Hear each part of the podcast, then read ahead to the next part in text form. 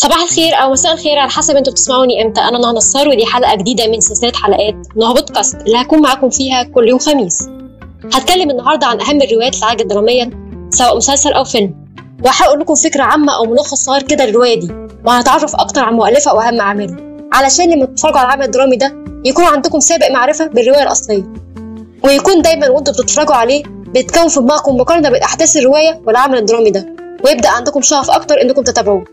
ودلوقتي هتكلم عن رواية لن أعيش في جلباب أبي وهي رواية الكاتب الكبير إحسان عبد القدوس وتم نشرها أول مرة سنة 1995 وتم تجسيدها في مسلسل بنفس الاسم عام 1996 من بطولة نور الشريف وعبلة كامل وسيناريو وحوار مصطفى محرم وتدور أحداث الرواية عن أسرة الحاج عبد الغفور البرعي المكونة من ولدين هما عبد الوهاب وعبد الستار وأربع بنات وهم سنية وبهيرة ونفيسة ونظيرة.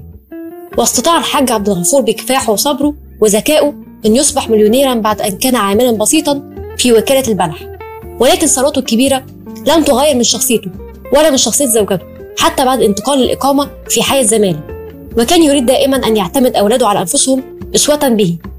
الأمر الذي أدى إلى طلاق بنتين من بناته بهيرة وسنية بسبب طمع أزواجهم في أمواله ولأنهما وجدا لا يغدق على بناته بالأموال ولا يحقق أطماعهم.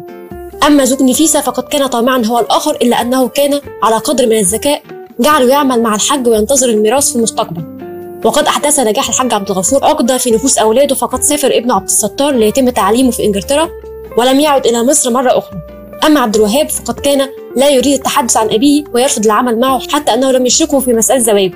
وقد عانى عبد الوهاب طول الرواية من الفشل حيث كان دائم الرسوب في دراسته. ثم سافر قبل أن يحصل على الثانوية ليكمل دراسته في الخارج إلا أنه عاد دون أن يحصل على أي شهادة. وبعد عودته من السفر أخذ يتحدث عن إعجابه بقوة شخصية المرأة الأجنبية وعلمها وتحملها المسؤولية. فاقترحت عليه أخته نظيرة أن يتزوج من طبيبة أسنان أمريكية مسلمة اسمها روزالين أو أمينة. فوافق على الفور وبالفعل تم الزواج ولكنه لم يصطحب فيه إلا أخت نظيرة وصديقه حسين اللي هو الراوي وأقام عبد الوهاب في بيت والده فقد كان لا يعمل ولا يملك مالا ولا شقة لا يسكن بعيدا عن أسرته. ولكن روزالين ألحت عليه فور زواجهم أن يعمل مع والدهم. الأمر الذي أدى إلى حدوث مشاكل بينهما وذهابها للمبيت ليلى خارج البيت. وبعد أن عادت طلبت من الحاج عبد الغفور أن تعمل هي معه ولكنه رفض نظرا لرفض ابنه العمل معه. وبعدها قررت السفر لأمريكا لزيارة أهلها ولكنها في الحقيقة سافرت لتجمع المعلومات اللازمة عن مشروع عرضته على الحاج عبد الغفور فور عودتها إلا أنه أخبرها إنه قد بدأ بالفعل في مشروع ولكن مع صديقه. عندها قررت روزالين الطلاق من عبد الوهاب. مما أدى إلى انهيار عبد الوهاب فهو لم يستطيع أن ينجح في أي مرحلة من مراحل حياته ولم يستطيع في نفس الوقت التخلص من عقدة نجاح والده.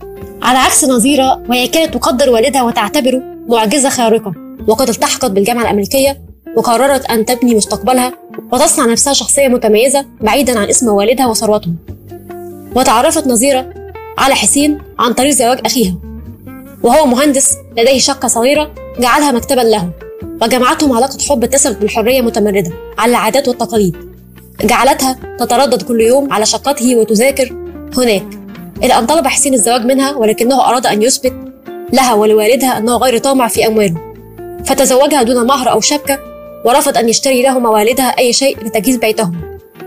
وبالفعل اعتمد حسين ونظيرة على نفسهم ونجح حسين في مشروعه الذي كان يريد تنفيذه وتخرجت نظيرة في الجامعة وبدأت في العمل معه ومعاونته وعاش معا في سعادة وهناء. ويتحدث الراوي هنا بصيغة ضمير المتكلم وهو شخصية من شخصيات الرواية ومشارك في الأحداث. ولكنه هنا ليس راويا عليما بالأحداث فنجد مثلا يتحدث عن شخصية عبد الغفور وصفاته من خلال ما يقال عنه دون أن يدري هل هذا الكلام صحيحا أم لا. كما تجد أن رؤيته للأمور رؤية خارجية فهو لا يعرف دواخل الشخصيات ولا حتى دواخل نفسه. وبعد قراءتك للرواية هتلاحظ أن أبطال الرواية ليس نظيرة ونظرين أكثر شخصيتين تناولت الرواية أبعادهم ولكن أبطال الرواية هم قصة حب نظيرة وحسين وعبد الوهاب ونزارين وبكده انتهت حلقة النهاردة من هو بودكاست. ما تنسوش تعملوا like و subscribe ولو في عندكم أي اقتراح على الحلقة الجاية شاركوني بيه في ال comments. bye!